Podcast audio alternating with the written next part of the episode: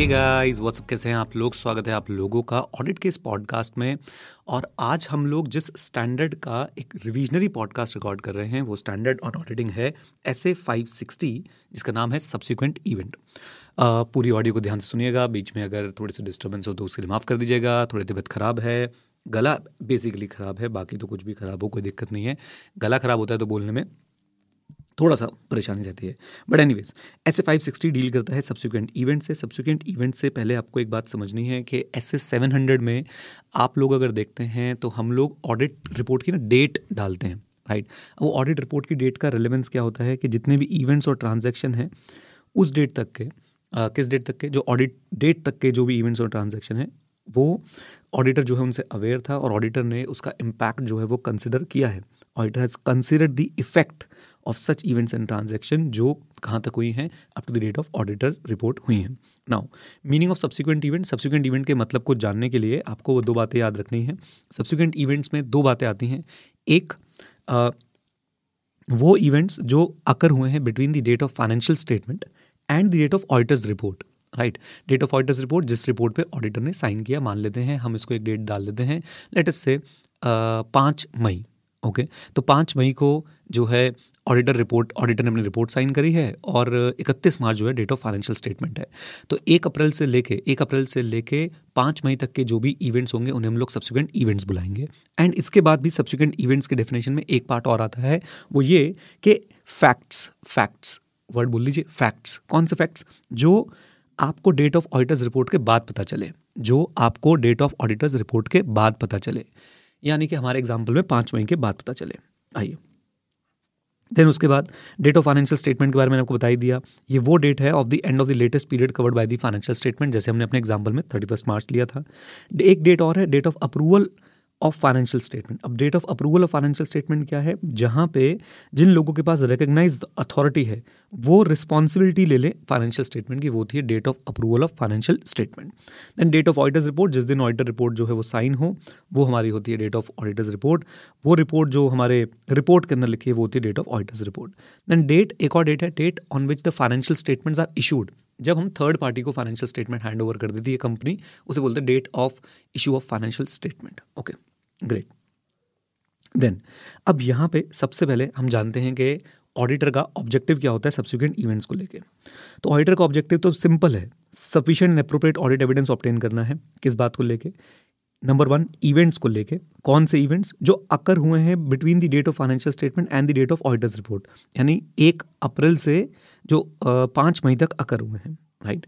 और क्या evidence obtain करना है कि ये जो इवेंट्स अकर हुए हैं ये प्रॉपरली आइडेंटिफाइड हैं, और अगर इन इवेंट्स के लिए एडजस्टमेंट या डिस्क्लोजर चाहिए था तो वो एडजस्टमेंट और डिस्क्लोजर जो है वो एप्रोप्रिएटली रिफ्लेक्टेड है फाइनेंशियल स्टेटमेंट के अंदर, राइट। मैं फिर रिपीट करता हूँ, ये जो इवेंट्स हुए हैं ये एप्रोप्रिएटली आइडेंटिफाइड हैं और ये जो हमारा इनसे रिलेटेड जो भी एडजस्टमेंट और डिस्क्लोजर्स होने थे वो प्रॉपरली हो चुके हैं, एप्रोप्रिएटली रिफ्लेक्टेड है फाइनेंशियल स्टेटमेंट के अंदर, ओके। देन ये तो हो गया एक पार्ट। अभी मैं इन इवेंट्स के बारे में भी आपको कुछ बात बताऊंगा, इन इवेंट्स को आप कैसे डिस्ट्रीब्यूट कर सकते हैं। दूसरा पार्ट हो गया हमारे ऑब्जेक्टिव का, रिस्पॉन्ड एप्रोप्रिएटली। किसको रिस्पॉन्ड करना है? फैक्ट्स को। याद है सब्सिक्वेंट इवेंट्स की डेफिनेशन में दो पार्ट थे। नंबर वन हमारे पास था वो पार्ट जिसमें लिखा था इवेंट। कौन से इवेंट? इवेंट जो अकर होते हैं डेट ऑफ फाइनेंशियल स्टेटमेंट से लेके डेट ऑफ ऑडिट रिपोर्ट के बीच में। फिर था फैक्ट्स। फैक्ट्स कौन से फैक्ट्स? जो डेट ऑफ ऑडिट रिपोर्ट के बाद होते हैं, जो डेट ऑफ ऑडिट रिपोर्ट के बाद पता चलते हैं ऑडिटर को, वो फैक्ट्स। अब इन फैक्ट्स को लेके हमारा क्या ऑब्जेक्टिव है?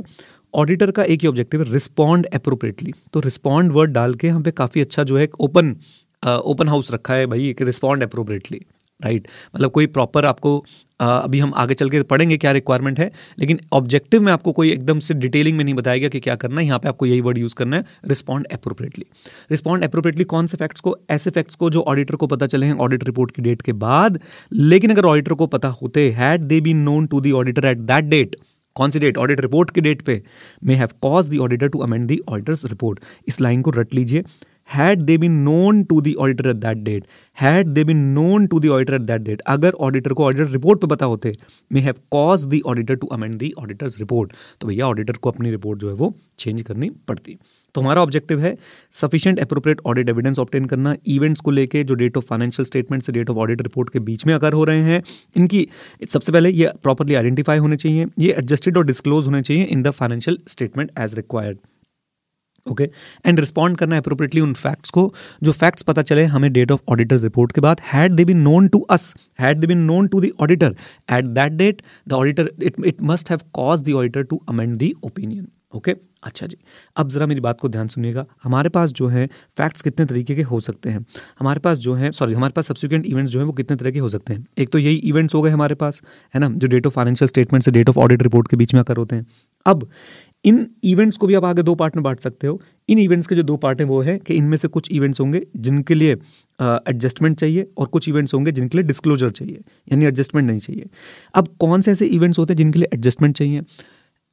वो इवेंट जिनकी condition as on balance sheet date exist करती थी, जैसे कि बैड डेट्स हो गए आपके सब्सिक्वेंट ईयर के अंदर, बैड डेट्स हो गए आपके फाइनेंशियल स्टेटमेंट डेट के बाद. तो मैं बोलूँगा कि बैड डेट होना एक सब्सिक्वेंट इवेंट है जिनके लिए एडजस्टमेंट चाहिए, राइट. आप लोग इन्हें अपने अकाउंटिंग स्टैंडर्ड या इंडियस के हिसाब से adjusting event, non adjusting event के नाम से पढ़ते होंगे. ये वही इवेंट्स हैं, राइट, हमारे एडजस्टिंग इवेंट्स होते हैं. और नॉन एडजस्टिंग इवेंट्स कौन से होते हैं? ऐसे इवेंट्स जिनकी condition as on balance sheet date exist नहीं करती थी, जिनको लेके सिर्फ और सिर्फ क्या देना था? डिस्क्लोजर. जिनको लेके सिर्फ और सिर्फ क्या देना था? डिस्क्लोजर देना था. कमान, क्या देना था? सिर्फ और सिर्फ डिस्क्लोजर देना था. और ये हो गए हमारे नॉन एडजस्टिंग इवेंट, इनकी कंडीशन एग्जिस्ट नहीं करती थी. For example, destruction of machinery by fire लीजिए. तो ये हमने इवेंट्स के बारे में डिस्कशन कर लिया. नाउ ऑडिट प्रोसीजर्स क्या लगाने हैं सब्सिक्वेंट इवेंट्स को लेके? सबसे पहले मैंने आपको बताया कि ए, सब्सिक्वेंट इवेंट्स आइडेंटिफाई होने चाहिए. बी, आपके जो जब मैं सब्सिक्वेंट इवेंट बोल रहा हूँ तो अब जो हम डिस्कशन कर रहे हैं ये हम सिर्फ बात कर रहे हैं उन इवेंट्स के लिए जो डेट ऑफ फाइनेंशियल स्टेटमेंट से लेके डेट ऑफ ऑडिट रिपोर्ट के बीच में इवेंट जो है वो अकर हुए, राइट. फैक्ट्स के बारे में हम अलग से बात करेंगे. अच्छा, तो सबसे पहले मैं बात करता हूँ सब्सिक्वेंट इवेंट्स को लेके. सब्सिक्वेंट इवेंट्स को लेके आपको तीन काम करने हैं. नंबर वन, एक तो इनकी आइडेंटिफिकेशन को लेके आपको ऑडिट प्रोसेस लगाने हैं. नंबर टू, आपने ऑडिट प्रोसेस लगाने हैं ये चेक करने के लिए भाई इनमें जो भी एडजस्टमेंट होनी थी, जो भी डिस्क्लोजर्स होने थे वो अप्रोप्रिएटली हो गए नहीं. एंड नंबर थ्री, आप लोग रिटर्न रिप्रेजेंटेशन लेंगे मैनेजमेंट से. तो इन तीन मुद्दों पे बातचीत करते हैं. सबसे पहले हम लोग वो ऑडिट प्रोसीजर बात करेंगे जिन ऑडिट प्रोसीजर से हम लोग आइडेंटिफाई कर सकते हैं सब्सिक्वेंट इवेंट्स को. इसमें पहला पार्ट होगा कि हम मैनेजमेंट के प्रोसीजर्स की अंडरस्टैंडिंग लेंगे कि मैनेजमेंट ने कौन से प्रोसीजर्स जो हैं वो यूज़ करे हैं to ensure that subsequent events are identified. So number one, obtain understanding of management's procedure to ensure that subsequent events are identified. तो पहली बात, मैनेजमेंट के प्रोसीजर की अंडरस्टैंडिंग लो. दूसरा, मैनेजमेंट से इंक्वायरी करो. किस बात को लेके कि भाई कोई सब्सिक्वेंट इवेंट अकर तो नहीं हुआ which might effect the financial statement. So inquiry with management and TCWG whether any subsequent event have occurred which might have effect on the financial statement. Number three, minutes of meeting आपने revise करने. देखिए, मैं आपको यहाँ पे 2 minute के लिए छोटी सी मोटिवेशन में दूंगा. अगर आप यहाँ तक पहुँच गए इस ऑडियो में, कॉन्ग्रेचुलेशंस. अभी तक आधे लोग गिव अप कर चुके होंगे, राइट. अगर नहीं पहुँचे हैं तो आपको मैं क्या ही बताऊँ, क्योंकि आप नहीं पहुँचे तो आप सुन ही रहे होगे. अगर पहुँच गए हो, बस इतनी देर लगेगी और स्टैंडर्ड खत्म हो जाएगा. और मैं यहाँ पे कंजूसी नहीं कर रहा, मैं यहाँ पे लाइन्स आपके लिए रीड कर रहा हूँ ताकि आपको वर्ड्स याद हों, ताकि आप लोग जो है उन वर्ड्स को एग्जाम में लिख के आ पाओ. ओके, सो बने रहें, पूरा देखें, पूरा सुने इसको. आइए, सो नंबर वन, मैनेजमेंट के प्रोसीजर की अंडरस्टैंडिंग लेना कि मैनेजमेंट कैसे इंश्योर करती है कि सब्सिक्वेंट इवेंट आइडेंटिफाई होंगे. नंबर टू, मैनेजमेंट या टीसीडब्ल्यूजी से इंक्वायर करना कि कोई सब्सिक्वेंट इवेंट तो अकर नहीं हुआ which might effect the financial statement. Number three, MOM, minutes of meeting पढ़ना है. बोर्ड ऑफ डायरेक्टर के minutes of meeting, executive committee के minutes of meeting, meeting of shareholders के minutes of meeting, etcetera etcetera. And आपको latest interim financial statement पढ़नी है, if any. यानी कि आपको कोई क्वार्टरली स्टेटमेंट आई है या मैनेजमेंट ने कोई मंथली स्टेटमेंट इंटरनली बनाई है, तो वो भी आपको पढ़नी है. उससे आपको काफ़ी अच्छे इंसाइट्स मिल जाएगी as far as subsequent events are considered. लीजिए, तो 3-4 बातें दोबारा रिपीट कर देते हैं आप लोगों के लिए. नंबर वन, मैनेजमेंट के प्रोसीजर्स की अंडरस्टैंडिंग. नंबर टू, मैनेजमेंट से इंक्वायरी कि कोई सब्सिक्वेंट इवेंट्स तो नहीं हुए which might effect the financial statement. Number three, minutes of meeting को रीड करना. कौन कौन सी minutes of meeting? Board of director की, एग्जीक्यूटिव कमेटी की, शेयर होल्डर्स की. एंड इंटरिम फाइनेंशियल स्टेटमेंट्स को रीड करना. आइडेंटिफिकेशन में ये सब चीज़ें हेल्प करने वाली हैं. ओके, देन उसके बाद हमें क्या करना है? नेक्स्ट हमारे पास क्या है? Obtain sufficient and appropriate audit evidence. हमने आइडेंटिफाई कर लिया. Obtain sufficient and appropriate audit evidence कि जितने भी इवेंट्स अकर हुए हैं between the date of financial statement and date of auditor's report, उनके एडजस्टमेंट या डिस्क्लोजर्स होने थे, तो प्रॉपरली आइडेंटिफाइड है और प्रॉपरली अप्रोप्रिएटली रिफ्लेक्टेड है फाइनेंशियल स्टेटमेंट में। यानी जिनसे भी रिलेटेड एडजस्टमेंट और डिस्क्लोजर्स होने थे वो एडजस्टमेंट और डिस्क्लोजर्स हो चुके हैं, ये इंश्योर कीजिए। देन उसके बाद थर्ड पार्ट में आता है रिटर्न रिप्रेजेंटेशन। रिटर्न रिप्रेजेंटेशन में हम लोग मैनेजमेंट टीसीडब्ल्यूजी से रिटर्न रिप्रेजेंटेशन लेंगे कि जितने भी इवेंट्स थे, again date of financial statement से लेके डेट ऑफ ऑडिट रिपोर्ट तक, जिनकी एडजस्टमेंट और डिस्क्लोजर होनी थी वो एडजस्टेड और डिस्क्लोज्ड हैं। ये हमने मैनेजमेंट से सपोर्ट करने के लिए रिटर्न रिप्रेजेंटेशन ली कि जिनकी जितने भी सब्सिक्वेंट इवेंट्स थे डेट ऑफ फाइनेंशियल स्टेटमेंट से लेकर डेट ऑफ ऑडिट रिपोर्ट तक के बीच में, वो हम लोग जिनकी एडजस्टमेंट और डिस्क्लोजर होनी थी वो एडजस्ट और डिस्क्लोज हो चुके हैं। अब यहाँ पे एक क्वेश्चन बनता है एग्जाम के लिए कि मैनेजमेंट से क्या क्या इंक्वायरी करने वाले हो, मैनेजमेंट से क्या क्या इंक्वायरी जो है आप लोग करने वाले हो with respect to subsequent events. Identification के लिए आप क्या क्या इंक्वायरी जो है वो करने वाले हो। इसको हम तीन पार्ट में बांट देंगे। Number 1 asset, number 2 accounting policy, number 3 सीज, okay, commitment, capital and contingency. ये थोड़ा सा याद करने वाली बात है, लेकिन मैं आपको ये डिवाइड करके पढ़ा रहा हूँ ताकि आप लोग याद भी कर पाएँ। तो टोटल मिला के हमारे पास 9 ऐसे इंक्वायरीज़ हैं जो हमें मैनेजमेंट से करनी चाहिए। याद है हम लोग अभी ऊपर जब प्रोसेस पढ़ रहे थे कि कैसे हम लोग जो है आइडेंटिफाई करेंगे, तो उसमें सेकंड पॉइंट आता था इंक्वायरी ऑफ मैनेजमेंट। अब मैनेजमेंट से क्या इंक्वायरी करें, तो मैनेजमेंट से जो इंक्वायरी करनी है वो 3 पार्ट में डिवाइडेड है, asset, accounting policy and 3C। 3C में सबसे पहले कमिटमेंट, कैपिटल एंड कंटिजेंसी याद कर लीजिए, मैं एक बार इनको रीड भी कर दूंगा। और एसेट्स में सबसे पहले हम बात करते हैं कि एसेट को लेकर आपको क्या क्या इंक्वायरी करनी है। सबसे पहले आपको देखना है कि कोई सेल और एक्विजिशन तो एसेट्स नहीं हो रहा, फिर आपको देखना है कोई एसेट गवर्नमेंट द्वारा एप्रोप्रिएट तो नहीं कर लिया गया या फिर कोई डिस्ट्रॉय तो नहीं हुआ है एसेट आपका फायर, फ्लड एटसेट्रा से। और फिर तीसरा एसेट में आपको देखना है कि कोई ऐसा इवेंट जो रिकवरेबिलिटी ऑफ एसेट पे इंपैक्ट डालता हो वो तो अगर नहीं हुआ। तो एसेट के 3 इवेंट है या एसेट को लेकर 3 इंक्वायरी है। सेल और एक्विजिशन पे बातचीत करेंगे, एप्रोप्रिएशन बाय गवर्नमेंट या डिस्ट्रक्शन में बातचीत करेंगे और रिकवरेबिलिटी पे बातचीत करेंगे। अब हमारे पास बचती है अकाउंटिंग पॉलिसी। अकाउंटिंग पॉलिसी में आपने देखना है सबसे पहले कि क्या किसी तरह की कोई अनयूजुअल अकाउंटिंग एडजस्टमेंट तो नहीं की गई है या करने के बारे में सोचा तो नहीं जा रहा है। फिर दूसरा, क्या जो अकाउंटिंग पॉलिसी फाइनेंशियल स्टेटमेंट में यूज़ हो रही हैं उससे गोइंग कंसर्न अजम्पशन पे तो डाउट नहीं उठ रहा है। अकाउंटिंग पॉलिसी जो यूज़ हो रही है फाइनेंशियल स्टेटमेंट में, क्या उससे कोई गोइंग कंसर्न अजम्पशन पे तो डाउट नहीं उठ रहा है। एंड तीसरा जो हमें ध्यान रखना है अकाउंटिंग पॉलिसी को लेके वो ये कि कहीं हमारे जो एस्टिमेट्स और प्रोविजंस बनाए गए हैं उनको लेके तो कोई ऐसा इवेंट या कंडीशन नहीं है जिससे डाउट उठ रहा हो सब्सिक्वेंट इवेंट को लेके, राइट। यानी हमारे जो एस्टिमेट और प्रोविजन थे उनका कोई हमारे पास फिगर तो नहीं निकल के आया है जिससे हमें जो है डाउट लग रहा हो किसको लेके, सब्सिक्वेंट इवेंट्स को लेके। और सिंपली स्पीकिंग आप ऐसे भी बोल सकते हैं इस बात को कि कोई ऐसा इवेंट तो नहीं है जो मेजरमेंट ऑफ एस्टिमेट और प्रोविजन पे इम्पैक्ट डालता हो। और 3 C's मैंने आपको बता दिया था, कहीं कोई नई कमिटमेंट तो नहीं हो रही है, कहीं कोई नया कैपिटल तो हम लोग रेज नहीं कर रहे हैं या फिर कोई ऐसी डेवलपमेंट तो नहीं है कंटिजेंसी को लेके, वो भी आपको ध्यान रखना है, कैपिटल, कमिटमेंट एंड कंटिजेंसी या कमिटमेंट, कैपिटल और कंटिजेंसी, जैसे भी आप याद करना चाहें। नाउ एक छोटा सा पॉइंट और है कि कोई सब्सिक्वेंट इवेंट है अगर ब्रांच ऑडिटर रिपोर्ट, ब्रांच को लेके, तो क्या होगा। तो देखिए जो ब्रांच ऑडिटर होगा वो अपनी रिपोर्ट तक के सारे सब्सिक्वेंट इवेंट को कंसिडर करेगा अपनी रिपोर्ट में। उसकी रिपोर्ट के डेट के बाद के जो सब्सिक्वेंट इवेंट होंगे विद रिलेशन टू ब्रांच वो प्रिंसिपल ऑडिटर को ही कंसिडर करने हैं। आइए अब बात करते हैं फैक्ट्स की। याद कीजिए सब्सिक्वेंट इवेंट्स को हमने एज पर 560 2 पार्ट्स में बांट दिया था। सब्सिक्वेंट इवेंट को एज पर एसए 560 हमने 2 पार्ट्स में बांट दिया था और वो 2 पार्ट क्या थे मैं आपको याद दिलाता हूँ। एक पार्ट था आपका सब्सिक्वेंट इवेंट जो डेट ऑफ फाइनेंशियल स्टेटमेंट्स से डेट ऑफ ऑडिट रिपोर्ट के बीच में हो रहा था और दूसरा पार्ट था आपका जो डेट ऑफ ऑडिट रिपोर्ट के बाद हो रहा था। अभी जो डेट ऑफ ऑडिट रिपोर्ट के बाद आपको फैक्ट्स पता चल रहे थे, had they been known to the auditor at the date of audit report may have cause the auditor to amend the audit report.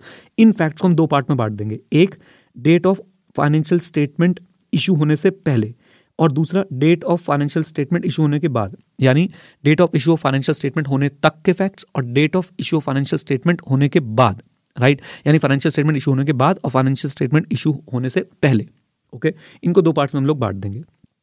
अब वो फैक्ट्स जो आपको पता चले फाइनेंशियल स्टेटमेंट इशू होने से पहले, नंबर 1 ऑडिटर की कोई ऑब्लिगेशन नहीं है ऑडिट प्रोसेस परफॉर्म करने की, लेकिन अगर ऑडिटर को लगता है कि had they been known to the auditor at the date of audit report may have cause the auditor to amend the audit report, तो ऑडिटर को क्या करना चाहिए, DDI, डिस्कस, डिटरमाइन, इंक्वायर।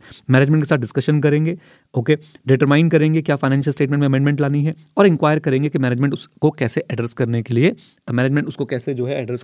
चाह रही है, ओके, अगर मैनेजमेंट अमेंड कर देती है तो हम अपने ऑडिट प्रोसीजर लगाएंगे जो भी नेसेसरी होंगे। हम अपने ऑडिट प्रोसीजर्स को अपने न्यू ऑडिटर्स रिपोर्ट तक एक्सटेंड करेंगे, राइट। बेसिकली हम अपनी जो न्यू ऑडिटर रिपोर्ट हम लोग करने वाले हैं उस वहाँ तक हम लोग जो है उस डेट तक जो हम लोग सारे के सारे फैक्ट्स को कंसिडर करेंगे, जो भी रेलेवेंट चीज़ जो भी रेलेवेंट फैक्ट हमारे सामने आया है उस रिलेटेड जो भी इन्फॉर्मेशन होगी उस इन्फॉर्मेशन को हम लोग कंसिडर करेंगे till the date of new auditor's report, और फिर हम एक नई ऑडिटर रिपोर्ट जो है वो इशू करेंगे। Okay great. अगर मैनेजमेंट अमेंड नहीं करती है तो हम लोग क्या करेंगे, तो हम लोग जो है अगर हमने रिपोर्ट नहीं दी है तो हम लोग मॉडिफाई कर देंगे उसे एज पर SA 705 और उसके बाद ऑडिट रिपोर्ट देंगे। लेकिन हम ऑडिट रिपोर्ट अगर दे चुके हैं तो मैनेजमेंट को नोटिफाई करेंगे कि ये रिपोर्ट प्लीज़ किसी को इशू ना करें बिफोर द नेसेसरी अमेंडमेंट। लेकिन अगर मैनेजमेंट फिर भी इशू कर देती है तो ऑडिटर एप्रोप्रिएट एक्शन लेगा to seek to prevent reliance on the auditor's report. आइए अब चलते हैं नेक्स्ट पार्ट पे, ऐसे फैक्ट्स जो आपको after the date of financial statement have been issued के बाद पता चले, यानी after issue of financial statement के बाद पता चले।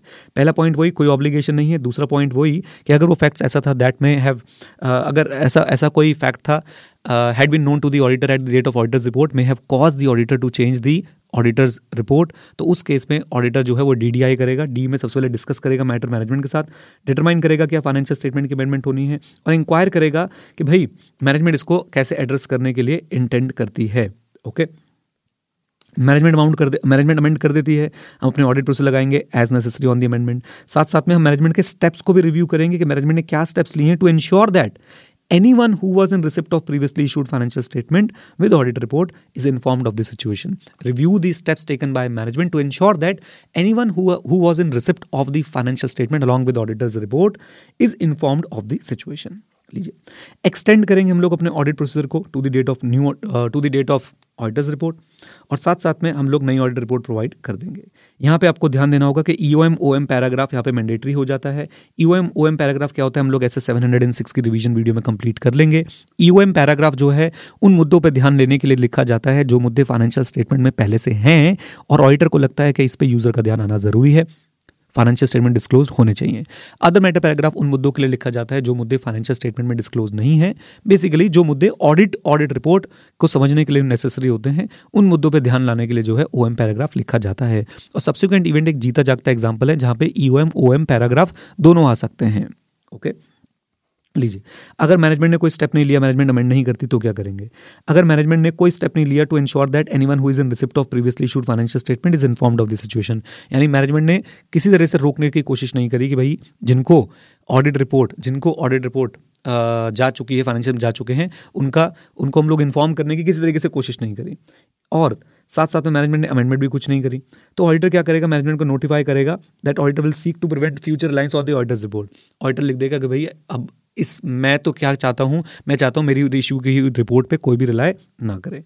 अगर ऑडिटर की इस नोटिफिकेशन के बाद भी मैनेजमेंट नेसेसरी स्टेप्स नहीं लेती, then auditor shall take appropriate action. अब ऑडिटर एक्शन लेगा कि साहब now I will take action again to seek to prevent reliance on the auditor's report. That's it. ये था हमारा SA 560। लेंदी एसे है, इंपॉर्टेंट एसे है, आपके एग्जाम में इससे क्वेश्चन आने के बहुत ज़्यादा चांसेस रहते हैं। प्लीज़ इसको अच्छे से गो थ्रू कीजिएगा। मेरे नोट्स आपके पास नहीं है तो नोट्स आप किसी भी टीचर के नोट्स से पढ़ें, लेकिन कोशिश कीजिए जो एग्जाम क्वेश्चन आए वो कवर हो जाएं आपके। और एक बात और, CA इंटरमीडिएट और CA फाइनल की ऑडिटिंग की क्लासेस के लिए edu91.org पे आप लोग विजिट कर सकते हैं। लगभग 18 मिनट लगे मुझे आपको स्टैंडर्ड रिवाइज कराने में। दुख तब होता है जब 18 मिनट में बच्चा स्टैंडर्ड कंप्लीट कर लेता है और फिर पेपर में आंसर्स नहीं कर पाता है। थोड़ी सी मेहनत करनी पड़ेगी, थोड़ा सा आपको इन्वॉल्व होना पड़ेगा, राइट। चलिए जी, ऑडिट के और भी पॉडकास्ट अवेलेबल हैं, उनको ज़रूर ज़रूर ज़रूर सुनिएगा ताकि आप लोग जो हैं काफ़ी कुछ अच्छे से सीख पाएँ और आगे बढ़ के जीत पाएँ। Bye bye and take care. God bless you all.